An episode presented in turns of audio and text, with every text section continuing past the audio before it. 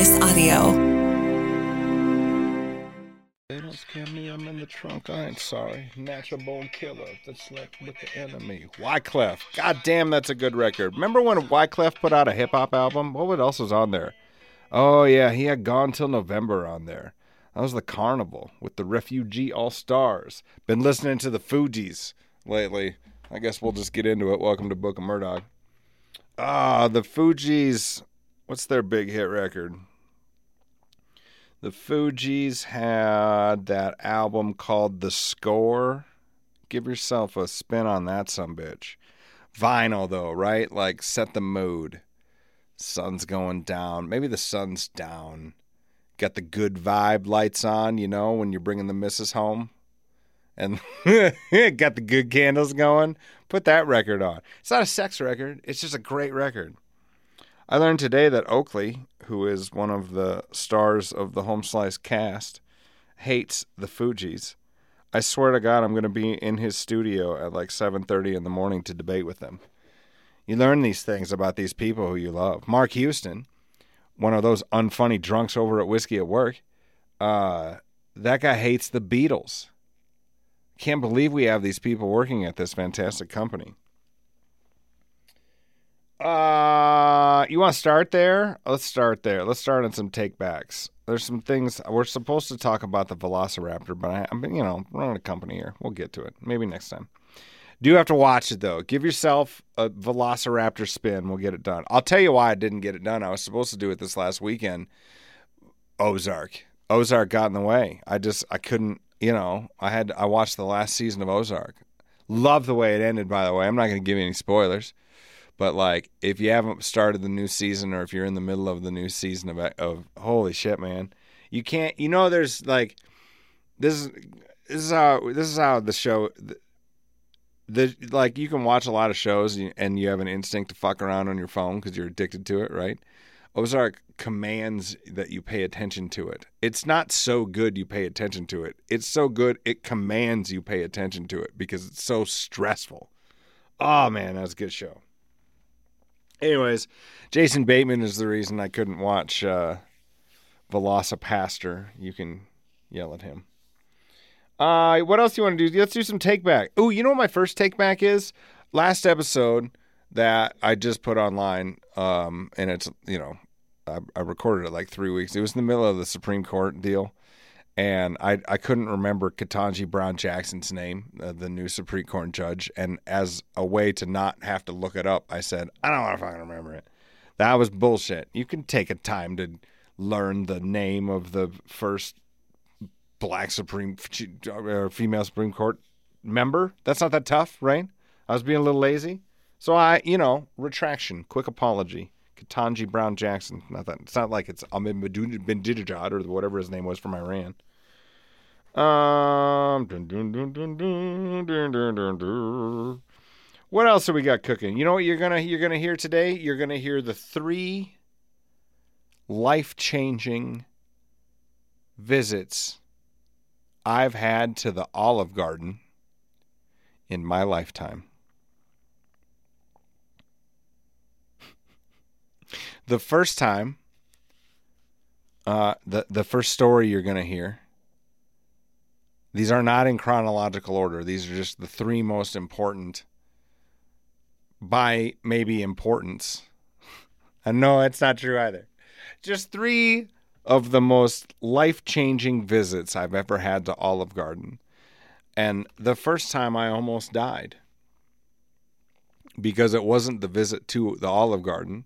Also, I want to make sure I'm not blaming Olive Garden for this, but whatever I ate before I went to Olive Garden, an hour after Olive Garden, um, directly came back out, and I was in the mall. I was in a mall. Imagine walking into a mall. You're in, whatever, Claire's, or or the you're outside of the Orange Julius, and all of a sudden, your body tries to kill you from the inside out, and you have to go to a mall bathroom to take care of some business on more than an end. Let's put it that way. Can you imagine a worse place to be? And it, and and the only thing that I think about when I think about that is Olive Garden, because that's that that's all that it was. is just Olive Garden. Just Olive Garden coming back out. Olive Garden. Bull. And it was a life-changing visit because I didn't, I therefore then, not boycotted Olive Garden, just couldn't eat at Olive Garden. It's not like I didn't want to go to Olive Garden, but I didn't go. Years I didn't go. Years and years until last week. And you'll hear about that upcoming. Life-changing visits to the Olive Garden. um, what else do I got to update you? Oh, yeah, we're in the middle of take-backs. I'm getting ahead of myself with the Olive Gardens. Um, last episode, we were talking about the South Dakota Attorney General. And, you know, I was just kind of apologizing for him not getting uh, impeached. But turns out he got impeached. And I heard he's going to, or not impeached, he's going to have a Senate hearing. I think he's going to get his ass booted. So you remember when I said, you know, South Dakota, while it might not look like it's going to do the right thing, just, you know, calm your tits and know that we're not all dumb idiots. Turns out we're going to prove that because they're probably going to, you know, indict him. Better late than never, I'll admit. But I got to say, we wouldn't have had to deal with any of this stuff if you would have just resigned. It's super weird. That's super local to South Dakota, those of you city folks listening. Um, if this is your first episode, by the way, um, the last episode, there was a great story about forbidden love and pig intestines. So maybe you give episode forty-five a spin. I think this is forty-six. And okay, yeah, I gotta. On the last episode, I had to give credit to them unfunny drunks over over at Whiskey at Work because they have the most listened to podcast on the podcast network. I can't believe I have to say this, but I'm actually pretty happy about this one. Bounced from the Roadhouse. So we have so on our on the cast of Home Slice, we have a cast, and that cast exists. Um, a lot of different shows and people and writers and makers and doers, and they're pretty all pretty funny. And one of them was is Brandon and Amy. They do a show. Uh, it's a syndicated show called The Roadhouse, and they do a best of podcast. And that son of a bitch is the second most listened to podcast. I am bronze. I'm third. Like, I seriously, this is why, this is, I, you know, I learned this today. You know why I'm recording? Because this is happening. Third. This is embarrassing. I don't, again, though, I'm happy for Brandon and Amy. You should go, you should search Bounced from the Roadhouse on your favorite podcast player, and you should pick it up. You should also listen to one. It's called The Daily Slice. Uh, I, I guess for you city people, just fast forward five, six minutes. We'll just get through it. For those of you that are closer to the geography, right, the audience is a little split. For those of you around western South Dakota and the beautiful Black Hills, there's a podcast called The Daily Slice, and it gives you like four minutes of here's what the fuck, what's happening. You don't need to worry about watching cable news or following the news or, oh, my God, you get five minutes every morning, seven a.m., and you're updated, and you can just be informed, and you don't have to, it doesn't have to drag you down every day of your life so you can get the goddamn news. You don't need your uncle's fucking weirdo Thanksgiving Facebook post to get your news. Just listen to a few minutes a day. Search for The Daily Slice. Those of you city people, you can listen. You want to hear what's going on over in the hinterlands here? You might you might find it entertaining as well. Um, speaking of Mark Houston, who does have, I hate to admit, the most listened to podcast on the Home Slice Podcast Network. That guy, I, like, he parks backwards. Do you know those people who pull into the lot and pull in backwards? He's one of those guys. And he hates the Beatles. And you people have made him the number one listened podcast. I'm almost, like, this is more your fault than mine, I think is what, I think is what I'm saying. All right. Um, boom, boom, boom, boom, boom, boom. So let's talk a little shop, right? Those of some of you that listen to this show, you're in the media game. A lot of you are content creators, but some of you are on the revenue side, and that's fancy talk for you're on the side that asks people for money. Um, let's talk a little shop. I'm talking to you people. I had an interesting um, email conversation back and forth. So an agency is looking for some media schedules for an older demo. Hey, what do you think? And this is who we want to hit. And this is, and it's people aged forty-five to fifty-five, and this is what we're looking for. fifty-five plan, I don't quite remember what the specifics were. Oh, yeah, I do this product and that product and, you know, not for nothing. And, you know, across the aisle, not not home slice products, but other here's great other products. They gave a whole, here's what you do. Here's option A, option B. That's some good ideas. Basically, you know, not being an asshole about it, but like if I was in your job, here's here's what I would do, doing this job for him a little bit. Not for him a little bit, but just, you know, here's my suggestion. Days go by, get an answer back. Hey, you know, we we talked to this and talked to that. Turns out we just, you know, are looking for the most amount of people. So who's eighteen plus? Can you tell me what uh, what what what group of products reaches a demographic of eighteen plus? And like, I'm talking to a few of you when I say this, but I'm sure this is translatable to every version of everybody's company. If that's what the second comeback, that's not a demo. That's everybody. A demographic as defined as a very a specific niche of the whole, right? A piece of the pie, a slice, not the whole pie. If you come back and ask for the whole pie later, it tells everybody in this game something. You screwed up the pitch to the client. You couldn't defend what you were trying to pitch, therefore it's not going to run how it's asked. That's and and and and that is the disconnect between the agency and the broadcast world that the agencies are wrong about.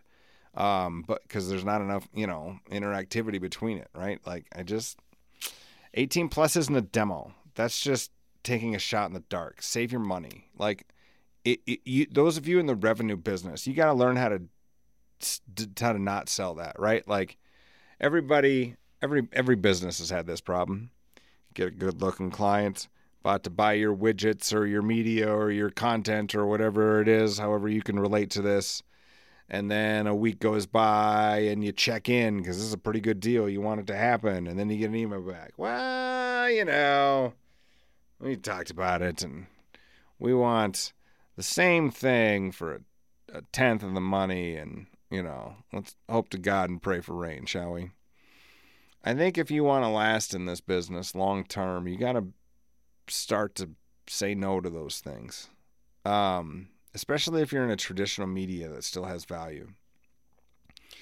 That's that's how that that all your that is the equivalent of watching the grocery cart checkout machines replace you over time because they're because if you're not going to at least stand up and say, well, you're not doing it right. All that's going to happen is this. This has happened a million. Everybody who's who's sold media for a living has had the following problem, okay? Those of you on that who have nothing to do with media, but you think you fancy yourself a good good at advertising business owner, I'm maybe I'm talking to you too. This is what happens. Hey, you know, money's no object. We want to do this right. This is what's going to happen. I'm going to, you know, do this and do it right, and we're looking for all the money in the or all the all the leads we can and blah blah blah. And then, you know, you see what the proposal is. And you've been trained to like, well, you know, I got to get a deal.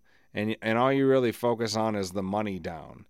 And you don't really understand that if you bring the money down, all you're going to do is just get less media, right? So like the message that you're trying to get out there, you think you're getting the message out there, but you ground the money down. Now no one's going to hear it or see it or feel it or touch it. And you're kind of losing the point, right? And, and, but like people in my position, we, you know, we're still trying to, you know, do the best we can, and every company in the capitalistic world needs to generate revenue. So, you know, you take those deals because you're, again, just like everyone else, hoping to God, praying for rain. And uh, then ninety days go by, maybe, at best, and then the client goes, I'm not seeing shit from this. This isn't working. And instead of going, yeah, I know, I fucking told you that ninety days ago and you're underspending it, we go, as a habit, not every time, but like as a habit, the industries kind of go, oh, boo, boo, boo, you're right. I'm so sorry. How do we fix it? How do I keep the little bit of money that isn't working now? No, take that money and go, go put it on Black twenty-eight and Blackjack because you're underspending the market. And I told you this ninety days ago. And if you want to do it right, do it right. And you don't have to be an asshole about it, right? Like I sound like I'm being half mean. I don't mean it that way at all. It's... I guess my point is eighteen and up isn't a demographic. So if you want to reach eighteen and up, you have to put eighteen and up money in it. If you're going to do eighteen and up, but you're going to put fifty-five and up money in it, you better not be bitchy to the person delivering it because you approve the broken system. on that note, you know what I've been watching on TikTok? Horse chiropractors. How about a how about a palate cleanse? I'm not kidding, man. If you're on TikTok, search horse chiropractors. Like a dude, I follow a horse chiropractor, and like he gets in there and he puts this horse in like a, you know, Macho Man Randy Savage like suplex headlock, and then he like kind of like you can hear the horse's fucking neck crack. Like you hear the horse go, and then the horse like shakes his head and is all likes it and doesn't kick him in the face. Like the horse enjoys it. And that's and that's that's the job. But that, by the way, it, it, like it, it, we were talking to business a few minutes ago. You same revenue people I was just being bitchy to. Think about this. Hey, Ted the rancher. My name's Murdoch. Yes, I am a, I'm a horse chiropractor. Oh, yeah, you know, just like when your hip's a little out of place there, fella, and you go to the doctor and he puts you on the on the bed and you go breathe in, breathe out, clickety-clack. Yeah, I want to do that to old glue factory over there, because it's going to, what are the benefits of horse, let's look. Oh, shit. Watch this. I'm going to, listen, man, I don't mean to be cocky and asshole. Give me about three minutes Googling some horse chiropractor, and I think I could be a pretty good sales guy for it. Horse chiropractor. Holy shit. There's, there's like, oh, no, never mind. I thought I was going to find multiple horse chiropractor. Do horses really need a chiropractor? Okay. E- equine chiropractic. Equine. Boy, you city folks are not getting a lot. I've been real pro-city the last couple episodes, but you're getting full fucking country on this one, man. E- equine chiropractic. General principles and applications. Oh, this is like a textbook. I need like the I need the BuzzFeed version of this. Again, you, you people aren't going to pay attention to me trying to learn about horse chiropractic and equine benefits. What horse owner, horsetalk dot new zealand. That's the type of site I'll take my trusted information from. Um, what are the benefits? One of the most beneficial outcomes of regular horse chiropractic adjustments is an increase in range of motion. Hmm. How does that help the horse? Shit, I don't, I might not be as good as I think I am because I don't know shit about horses. Most athletic injuries occur when a horse is slightly off balance. Compensating, regular chiropractic adjustments help horses to maintain their natural balance. Fucking, once again, man, I think we might have a new bit on our hands. What was the, what was the last episode we were talking about where white people will buy anything? Fucking, yeah. Last episode, it was glamping survival bunkers, right? Like, hey, I want to make sure I survive the bombs that dropped, but while I'm there, I'd like to lay on some thousand thread count sheets and like have some harvested organic peaches canned. That's sounds insane, right? But like not to a, not to a certain demographic, and that demographic generally is white people. And here, as uh, exhibit, I will offer to you equal. Equine chiropractic. I don't know, man. I'm open to, like, if you think I sound dumb as shit because I'm picking on horse chiropractors, you can you can find me on whatever social media you follow me on. Maybe I'll answer, and we'll put it into a take-backs. But, again, I'm not, listen, it's, this is what I love about the free market. If Rancher Ted, he's got the cash, and he thinks his crackety-crack on the horse's neck's going to help, you know, fix fence or whatever, that maybe it's a rodeo thing. I don't know. Rodeo thing makes sense. The whole rodeo industry is built on obscene amounts of money that I can't track in any way, shape, or form in any K P I. So it makes sense that this would totally pan out as a rodeo thing. From one, from the very little I know about the rodeo business, like when you got to burst and put a team out there, I, I you know, from what I've heard, that kind of sport where you're like, you know, we've lost three million bucks this year on this deal. What do what do, what do we got to do? I think we got to spend three hundred thousand dollars more on making sure old beaver pelt here gets crickety cracked in the hip every three weeks.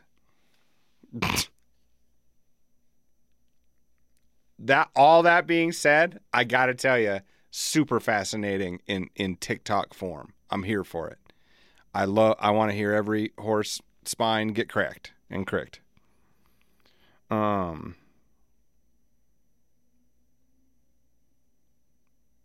The second time I went to Olive Garden, and it was a life-changing moment, was just this last week. You know why? I got to I got to be waited on by one of my boys. I got to I got I got to tell you, man, I almost broke out crying in Olive Garden two or three times because I was just so goddamn proud of him. And like, you know, he's just doing a good job refilling breadsticks and stuff. He did call, sorry Olive, hey, sorry Olive Garden for the the, you know, it's it's real fucking dodgy in, in Olive Garden anymore, man. My boy called it a corral for fat people, which is not at all fair or nice, but pretty funny. Um, I don't know, man. It's real. I didn't. I don't remember. I don't remember Olive Garden being so dodgy. You know, bail like a bail bondsman would do real good in in the in the lobby of an Olive Garden. Thing, just handing out cards. Like it, you know. Maybe it was just the night. I don't mean. I'm not picking on that. On you know. Maybe not all Olive Gardens are like this, but. I don't know. It sure seemed like they could have like a lunch special for. I don't know. Hey, are you in a? Hey, are you in a custody de- deposition today? Well, you can get fifteen percent off at our Olive Garden lunch because we know what kind of stress that's like. Here's what we're gonna we're gonna jam thirty-eight thousand calories of cheese and margarine down your throat, and then here's some fucking linguine. It's it's a ton of food. I was so surprised by how much food it was. I the reason I'm putting it in as my second most important, not most important, but one of the life-changing visits I've had to Olive Garden is because I'm dead, and I'm just putting this in there to make him cry. This is like if I had to weep at Olive Garden, gotcha. However, hope that's I hope it's a hundred years later. But as you're listening to this right now, I hope you have your tears running out of your eyes because I was so proud of you. I was so proud of you. Gotcha. Also, you know, make sure you train how to fight because it looks like this. If the social contract breaks down, it will start at the at the Olive Garden Expo Station.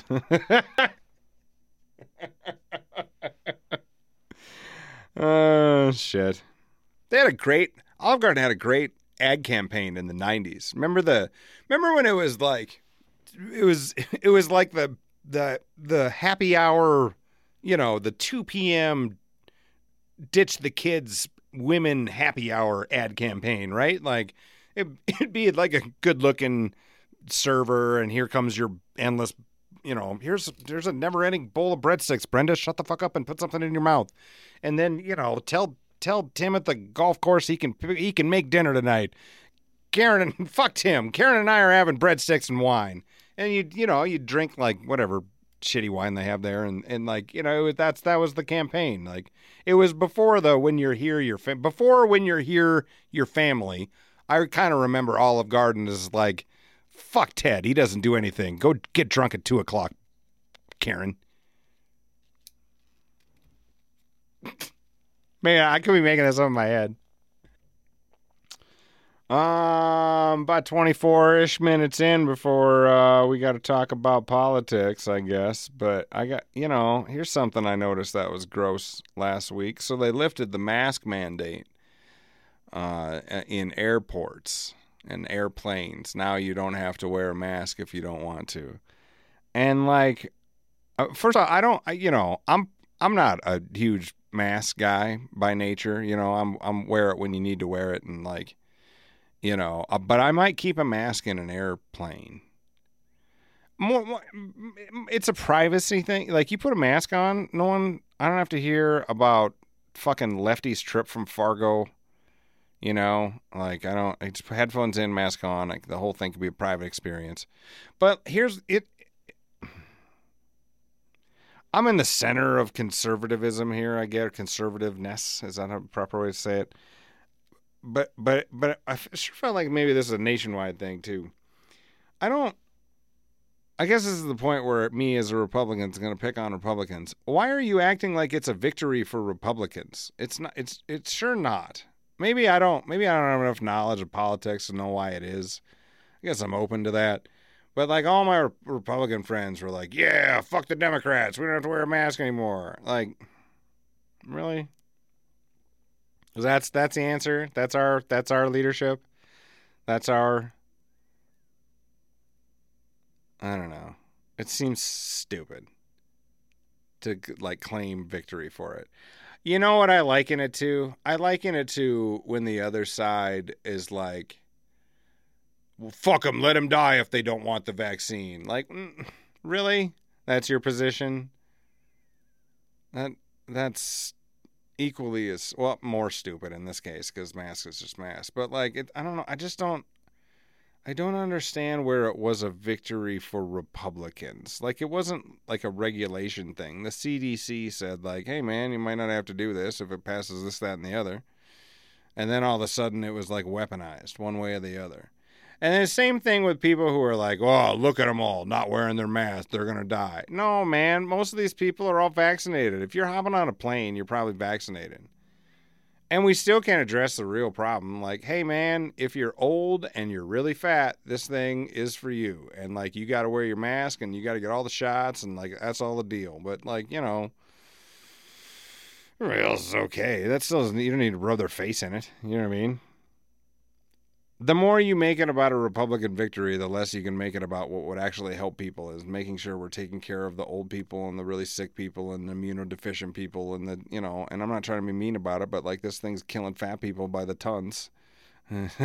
So, like, maybe that can be a conversation without anybody getting fat-shaped about it. Jesus Christ, Bill Maher said it on a show a month ago, and all of a sudden the woke left is treating him like he's, you know, cancer-filled. They're like, oh, my God, look at him. He sounds just like a Republican. No, man, that's called disagreement with you. He's trying. I don't know. I got to tell you, man, if you're a Republican and you've been trained to think Bill Maher is the devil, you might want to give that show a spin. And I I don't think maybe you just turn into your sixties and you can't help it. But it sure seems like he might be able to transition that. And maybe he has a point or two. I guess I'm talking to my younger liberal friends. Not of all who listen to this show unless they listen to it to get mad. I don't know. I spend a lot of time picking on Republicans, though. It's not a victory for you. Just wear your mask or not. I don't know. My This could be all wrapped up in, like, I think my testosterone level is at As a, is at a real, it's, it, my testosterone level has dropped to pacifism. And so maybe I just think you're being an asshole about masks. Cause I just, I've been doing so much yoga. I just want everyone to be cool and hang, but no, no, it is also, I think that's why forty percent of my internet is telling me to increase my testosterone, which makes me think that's why I'm saying this. So, see, it's all advertising. Almost everyone's in a retargeting campaign. You just don't know it. uh, it's a victory. We don't have to wear it. Yeah, wolves not sheep. Hey, not for nothing. And, like, I know I've spent... I'm trying not to. I, re- I swear I am trying to not talk about Donald Trump in this podcast at all. I would rather never mention him again. And, like, I know some of you are for him, I guess, still. But I gotta tell you, man, it came out today, like, during the... So, like, during all the Black Lives Matters protests... I guess he was asking Defense Secretary, or no, the de- former Defense Secretary is the one who outed him. But, like, I guess he was asking military people if he could just shoot protesters, like, in the leg and the feet. Um, you know, if you compare that to the other protests that happened in January that was not filled with minorities and people of color, um, you know... Just on a P R level, without taking a political position, I'd tell you to read the fucking room. Um, but on the flip note, it's like, it's a real, it's a real eighties action movie version of, like, police justice. Like, you should, you could see the Clint Eastwood movie, like, I shot you in the leg so you could face justice. Like, re- really? Just shoot him in the feet? That's your answer. Shoot him in the feet. And this is the person you're still saying has the wherewithal to make up reasons that he won an election. Shoot him in the leg. I, again, this isn't me. Pro. This isn't like I say that, and then everyone goes, "Yeah, but Joe Biden's senile and whatever." Yeah, but he's not trying to shoot fucking protesters who are there trying to prove a point that because they are people of color, they are getting executed at, at like a twenty x or whatever the number is times. The answer maybe in that moment shouldn't be, well, can't you just shoot them in the leg? I don't believe that's a liberal position. I believe that's a reasonable position, but maybe not. Hey, twenty-five minutes in before you got a preachy, bitchy lesson from me. That's not bad.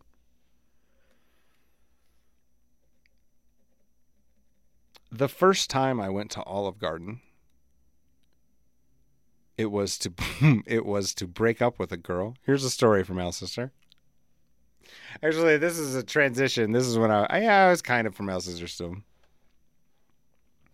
So, like, it was a, she was a real volatile, you know, I was a kid, I was eighteen, and, like, didn't know anything because I grew up in a town of seven hundred. I didn't know, I, I didn't understand.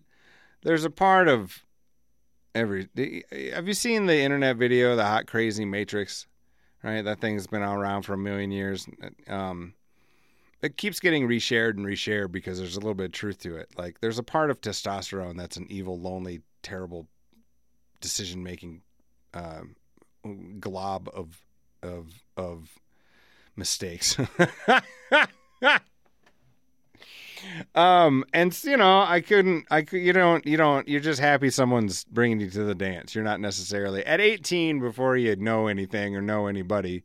You know, I think that's a pretty normal thing. You're just generally happy that anyone has said yes um, to let you have sex with them or, and hang out with them, right? So, like, you know, I didn't see all of the, maybe in today's terms, what would be called red flags. Uh, but I but I did know, I did have enough wherewithal at the time to, like, not want to do it in private because I was a little afraid. And so I, so I picked the Olive Garden to do it. I'm pretty sure she knew, too. She's like, this fucking dumbass is bringing me to Olive Garden. I gotta, I gotta put on an outfit and be surrounded by rednecks to get dumped. Gee, what a what a dick move that was. My bad. Don't do that. Don't take your don't take your girlfriend. Teenagers listening to this show, don't take your girlfriend to Olive Garden and and break up with her. Um, that's where you have your custody hearing.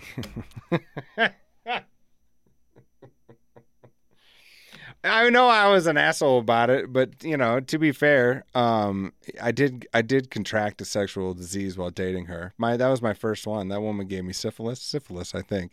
Oh, look at that. There's a there's a stark admission. So I wasn't, like, completely in the wrong. You know what I mean? I was just way. It was so much punk rock and drugs and, like, sex shops, and I was so Lutheran. I was so I, you know I was wearing Doc Martens, but not in a, not in, I was wearing them as a preppy kid and not as a punk rocker, you know, I don't know what I was doing.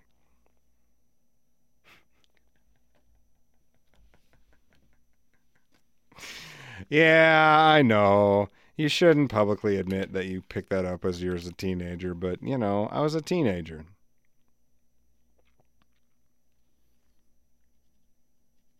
I thought a breadstick and some soup might ease the pain of hearing some bad news. And I thought, well, there aren't real sharp steak knives at Olive Garden, so if I'm going to get stabbed, it won't break the skin. Um, all right, let's do a st- let's do a real story from Alcester, and then I'll I'll wrap this up. I um, so I was in Denver over the I've been I've been doing uh, some traveling. I was in Denver. By the way, I saw L P, who is an artist um, that is great, and I put some of her their songs, sorry, on uh, my Spotify, my Book of Murdoch Spotify playlist.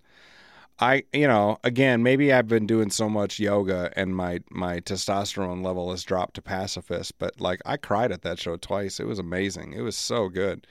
Um, if you get a chance to see L P um, on a stage, take it. You will not be disappointed. I don't care what your taste in music is. There are just some artists that will um, grab you, you know, and it doesn't, like, you might not be a hip hop fan, but you might see somebody who's just a legend, right? And like, yeah, that's, that's what I saw last week. Um, anyway, so I'm dinking around. I was in Denver, and I'm and I'm driving. I love I, Denver's one of my favorite cities. A, because it's close to us here, but maybe the one I've been to the most, right, as far as a city city goes. You real city people are like, Denver's not a city. Denver's a suburb. I get it. You guys can have your petty differences aside. I like Denver. And uh, I was uh, up and down Colfax and, and, you know, the downtown of it all. And I had the strongest memory, and this is why you're getting this as a story from Alcester. So those of you rural kids that listen to this, and now you're a grown-up, I don't know if this, maybe it still happens. I didn't bring my kids up to be particularly religious like I was brought up. But I remember going on a religious missions trip to downtown Denver when I was in high school. And, you know, you like... I think it was a, was it a Baptist thing? I think it was a Baptist thing. That sounds pretty Baptist, doesn't it? So, like, you pile twenty kids in a van or two, right? And, like, you head down to Denver, and you stay in, like, a church, and you, and, and the go, let me tell you the good version of it, right? So you go down there, and you volunteer. They just say, when you get sold on it, you're like, when you tell mom and dad, like, hey, man, we're going to eat three hundred bucks, and we're going to Denver, and we're going on a missions trip. How you get your mom and dad to sign off is like, oh, we're going down to do volunteer work. We're going down to do the Lord's work. And, like, to me, that always meant, like, we're going to go, you know, feed people and, like, um... do nice things for people who are are in an unfortunate situation, right? Like, I'm not I'm not saying I had all of this depth at, in my teens. I'm just telling you how I remember it now. Okay, so that, that's what that's what you go down there for.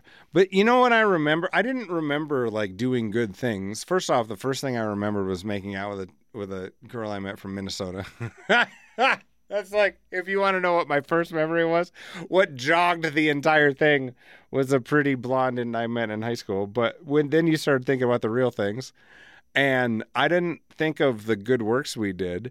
This is this is my current version of my memory. So you get there, and you see your bunks, and you meet all the other kids from other towns, because it's like a, you know, they're trying to get Baptists and knock up other Baptists or whatever. And, like, first off, I wasn't Baptist. I was just there because it's something to do. You're up in Alcester. You're going to Denver. Cool. Let's go to Denver. Yeah, but it's for a Baptist mission trip. Whatever, man. It's not the town of seven hundred. I'll take it. Give me some culture. So you go to Denver, and uh, you, the first thing I remember, you meet all the other people and sing your songs and have a sloppy joe. And then you get a tour of the of the awful, like, this is this is the shitty part now. I gave you the good part. You get a tour of poverty, I guess. Like, as I look on it now, you get two things that I think are highly unnecessary in a missions trip to do good deeds. You get a healthy recruitment spiel, and, and you get a tour of poverty in a in a in a real, like, scared straight kind of way. Like, listen, Baptist white kids, if you do crack, you're gonna end up Dominican and in on Colfax Street. So that was the real vibe of it all. That's how I'm remembering it now. Like, how come we couldn't just go do the tour? How come we had to go do, like, ooh, look at how good you have it first? Like, that's fucked up, right? Um, I don't know. I just, like, the recruitment spiel. I listen, I get why they do the recruitment spiel, because it works, right? You're, it's a, it's a room full of impressionable fifteen to seventeen-year-olds. And, and I'm not kidding, man. Like, you go to church, and I'm not, I sound like I'm, I guess I am shit talking it a little bit, but, like, I remember it being really nice at the time. Like, it was meaningful. It was spiritual. You felt good about yourself and your people and everything. Right. And, uh, but, like, it was also a little bit of a contest to see who could be the most saved, because, like, make, make no mistake, I'm still trying to impress the, the blonde girl from Minnesota who I'm never going to see again, even though email is a thing that exists now. And, like, you, it's a little bit of a saved contest to see who can be the, you know. It, it stays that way when you go home. This is the other thing I'm remembering about a high school missions trip to look at all the poverty. You, it'd be a contest a little bit to see who could remain uh, holy, I guess is how we put it. So, like, you get back from your Denver missions trip where you helped all the people, right? And you just be your your your, your cup runneth over with how great you are, and uh, instead of, you know, just actually feeling good that you help people, missing the whole fucking point at sixteen. But at sixteen, you're filled with nothing but testosterone and self-interest. So you're back home to your little town of seven hundred, and it, for the first like week, right, like.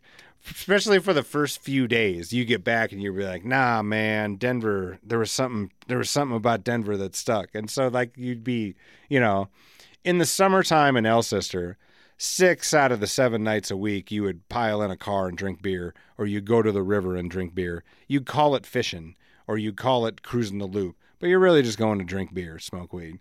And so for the first few days, you'd be like, nah, man, you know, it's just me and J C. We don't need a Bud Light can in between us. And then the kind of the weekend would come by, and you'd lose a few, you know. the, the old holiness count would just drop one by one because someone would decide to do beer bongs and, you know, try to touch a nipple. Oh, God. You do so, you do what's do. I, by the way, I'd be the worst at it, right? Just wouldn't shut the fuck up about how holy I did. I was, I'd Friday night, I'd be like, yeah, I'd rather be cool by drinking this beer. Or, you know, you, you know, you're trying to get laid in the nineties. That's all you, you'd spend, you know, at six thirty p.m. Just, uh, you, you just start thinking about having sex. Oh, God damn it. Religion didn't work. Give me that Coors Light. Um, I was going to be a priest. Have I ever talked about that? There's about a year-ish where I was really I was really determined uh, to be a Catholic priest. Um, a bunch of different reasons. I wanted to. It was something my grandma or my grandparents would have really liked. And, and like, you know, you go, you remember when you go through those moments in high school where you're like, I need a new image. I need a new, I need a new thing. What's my new thing? I'm not, you know what I mean? I wasn't like, I couldn't, I couldn't, I'm in the middle, so I couldn't quite be the handsome one. And like, I, you know, class clowny, but not, but it didn't have my, didn't have the chops yet. Didn't have the swagger. Didn't have the confidence yet. Um, certainly couldn't have at sixteen have claimed to been an athlete, as I was shaped a little bit like a pear. Um, you know, late bloomer. So I still, like, I had all my eight year old baby fat still at sixteen. Yeah. I, I, priest, you know what I mean? That was going to be my, I'm like, I can be a Catholic priest. You get to wear, I'm being funny about it now, but like, I'm, you know, look at the cool outfits you get to wear. And the whole room's got to listen to you. You can just, you can just command the room, stand up, sit down, like, it started all, you know, a little, a little like, oh, look at the pomp and circumstance of it all. I get to be the big deal. And, you know, and then it turned into real, you know, like there was a part of me that realized you couldn't just fake the funk. So I was like, okay, let's really, let me, you know, I was confirmed and baptized and all that thing. So let's dig into it a little bit. Let's get into the epistemology of it all. Let's, let's talk about it. But then, you know, a year goes by and, and, you know, when Jesus didn't work, Bud Light did, and I touched a nipple. Out the door the priesthood went. My grandmother Peg, who's in a home right now to this day, who can't remember everybody's name but can remember most people's names, can remember she's still pretty mad about that. She li- she almost had one. Family full of wild dudes, wild sons, you know, feral whatever. We're all a bunch of hillbillies, and she almost got one to the cloth. I don't know. Better story, I guess. I guess I had better stories with the girl who gave me syphilis, who I broke up with at Olive Garden, than I did with the cloth. I think we're all better off, right? That's right. My mother listens to this show. Sorry about that, Rhonda. Sorry about the syphilis, Mom. That's Book of Murdoch. Why don't you give this show a share, a listen, a like. You can tell your friends. Um, now that I'm the third most listened to podcast on this network, I guess we got to get after it. Oh, I think we're going to put this on. Uh, so we here at the Home Slice Group, we've got six badass radio stations. One of them is Real Rock one hundred point three The Fox. I think we're going to start putting that show, this show, on that station on Saturday nights. So, like, you know, tell all your friends. We got to become the not third most listened to podcast. And we got to, I mean, I, you know, I kind of want Amy, Amy and Brandon to keep the top spot, but we at least have to, you know, there's a couple of unfunny drunks who don't deserve the top spot. Let's get after it a little bit. Why don't you do your part and tell a friend about this show? Tell them to search for Book of Murdoch in their favorite podcast player. I'll see you guys later. It's time for the credits. I need to cut some credits. The Book of Murdoch. This has been a Home Slice audio production. This particular credits was recorded in Studio two A. The executive producer is Mark. He's in my cell phone as Mark fucking Houston. Executive producers Mark Houston, engineering Chris Jaquez. I think it's Jaquez. I call him Jaquez, and he is certainly the smartest man at Home Slice when it comes to technical abilities. I'm Murdoch. I wrote this uh, photo and videography by Russ Danger Haddon, and all graphic design done by our chief brand officer Robert Tiberius Henry. See more shows at home slice audio dot com or check out the home slice group dot com. Thanks for listening. Give this a like or a share, and you have a great day. Mark has to listen to this, and he's going to be so annoyed, and that tickles my fancy. So leave this goddamn piece in.